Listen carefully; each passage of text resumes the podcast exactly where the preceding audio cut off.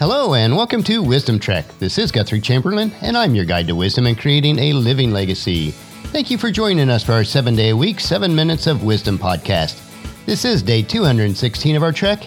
Yesterday was the start of a brand new year, and I want to emphasize again how important it is for us to have the proper mindset as we begin 2016. For the first three days of this year, we will explore the need to renew our mind so that we can transform our lives and have the best year ever.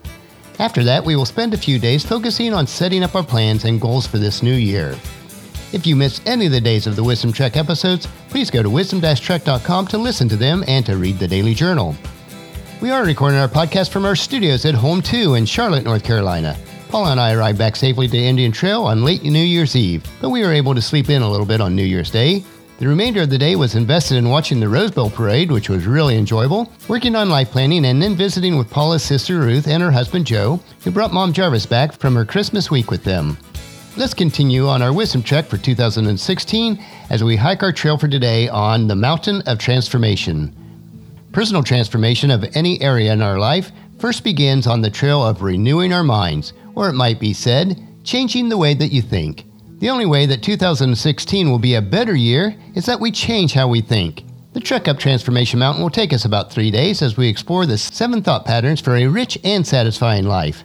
As I stated yesterday, that if you desire to live a rich and satisfying life in 2016 and beyond, then it starts with the changing of the way that you think. It is such a simple concept, and yet for most of us, so difficult to do consistently each day. Your thought patterns, your habits, the manner in which you live is so ingrained in you. To make significant and lasting changes, it takes consistent and persistent commitment to change the way that you think. Changing the way you think first begins what we allow into our minds. Your minds are programmed for certain thought patterns, and the outcomes are based on what we feed it each day. Yesterday, we covered the first two thought patterns, which were trust and thankfulness. Today, we want to explore the next two thought patterns that you'll need to infuse into your life in order to make real and lasting changes. And the first of those is truth. If you want your life to be transformed, you must fill your mind with thoughts of truth. You must meditate on the Word of God and to fill your heart and mind with the revelation of that truth from the Word of God, which brings you freedom and deliverance in your life. You should not be deceived by the lies of the devil. You must put away those lies, slander, gossip, impurity, falsehood, and evil. You must not allow your minds to be filled with the filth of this world, and you must not allow your mind to dwell on the evil that might reach your ears or eyes. You must meditate on the thoughts of goodness, purity, and truth, and not allow yourself to be deceived by the appearances of this world. When your minds are filled with truth, your life will be transformed. Under the point of truth, I'll list several elements that are important for transformation in your life. The first one is you must be willing to seek truth, John 8 32. And you will know the truth, and the truth will set you free. Next, you must be willing to obey the truth. And this is taken from Genesis chapter 3 verses 1 through 5. The serpent was the shrewdest of all the wild animals that the Lord had made. One day he asked the woman, Did God really say that you must not eat of the fruit of any of these trees in the garden? Of course, we may eat of the fruit of the trees of this garden, the woman replied. It is only the fruit from the tree in the middle of the garden that we are not allowed to eat. God said, You must not eat it or even touch it. If you do, you will die. You won't die, the serpent replied to the woman.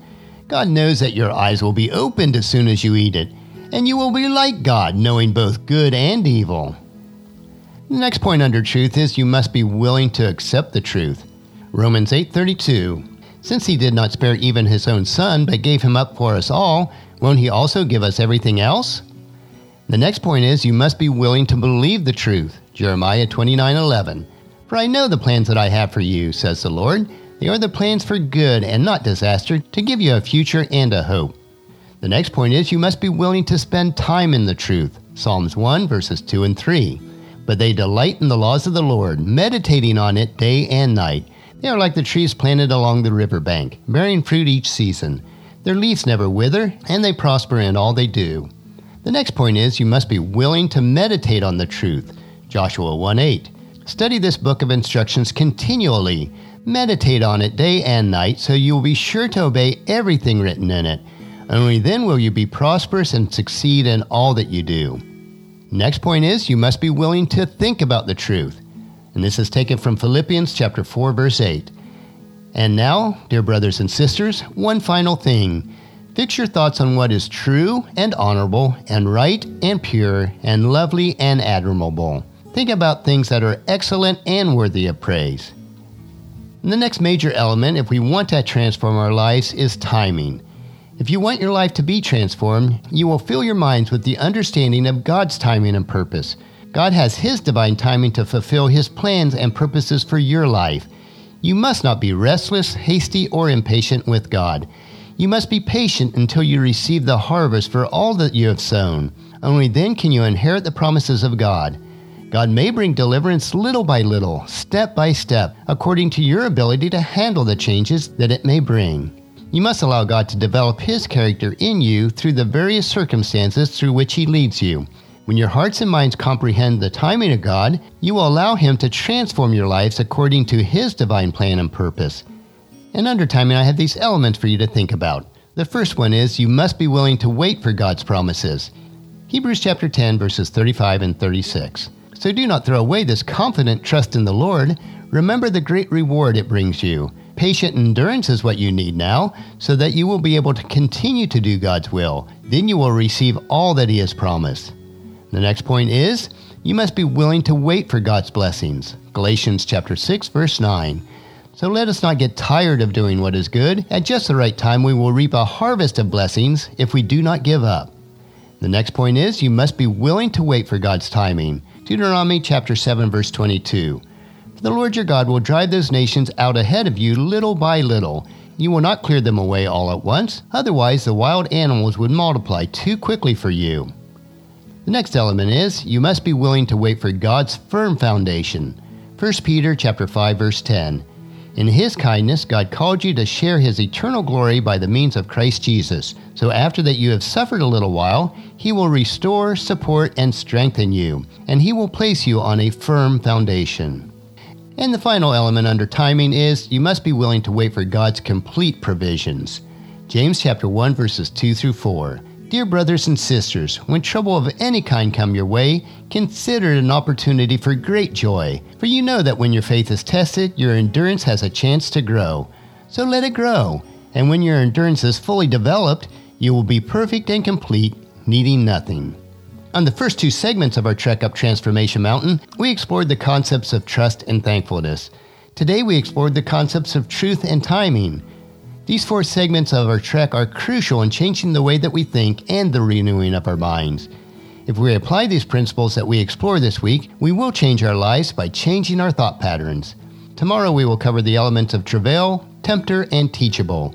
So encourage your family and friends to join us and then come along with us tomorrow for another day of Wisdom Trek Creating a Legacy we will finish our podcast for today. Remember to listen to your daily dose of wisdom each day at wisdom-trek.com or subscribe at iTunes, Google Play, SoundCloud, Stitcher, or any of the other social media platforms. And please share Wisdom Trek with your family and friends through email, Facebook, Twitter, or in person, and invite them to come along with us each day. The journal for today's trek can be found at wisdom-trek.com. Thank you so much for allowing me to be your guide, your mentor, but most importantly, I do consider you my friend, as I serve you through the Wisdom Trek podcast and journal each day. As we take this trek together, let us always live abundantly, love unconditionally, listen intentionally, learn continuously, lend to others generously, lead with integrity, and leave a living legacy each day. This is Guthrie Chamberlain reminding you to keep moving forward, enjoy your journey, and then create a great day every day. See you tomorrow.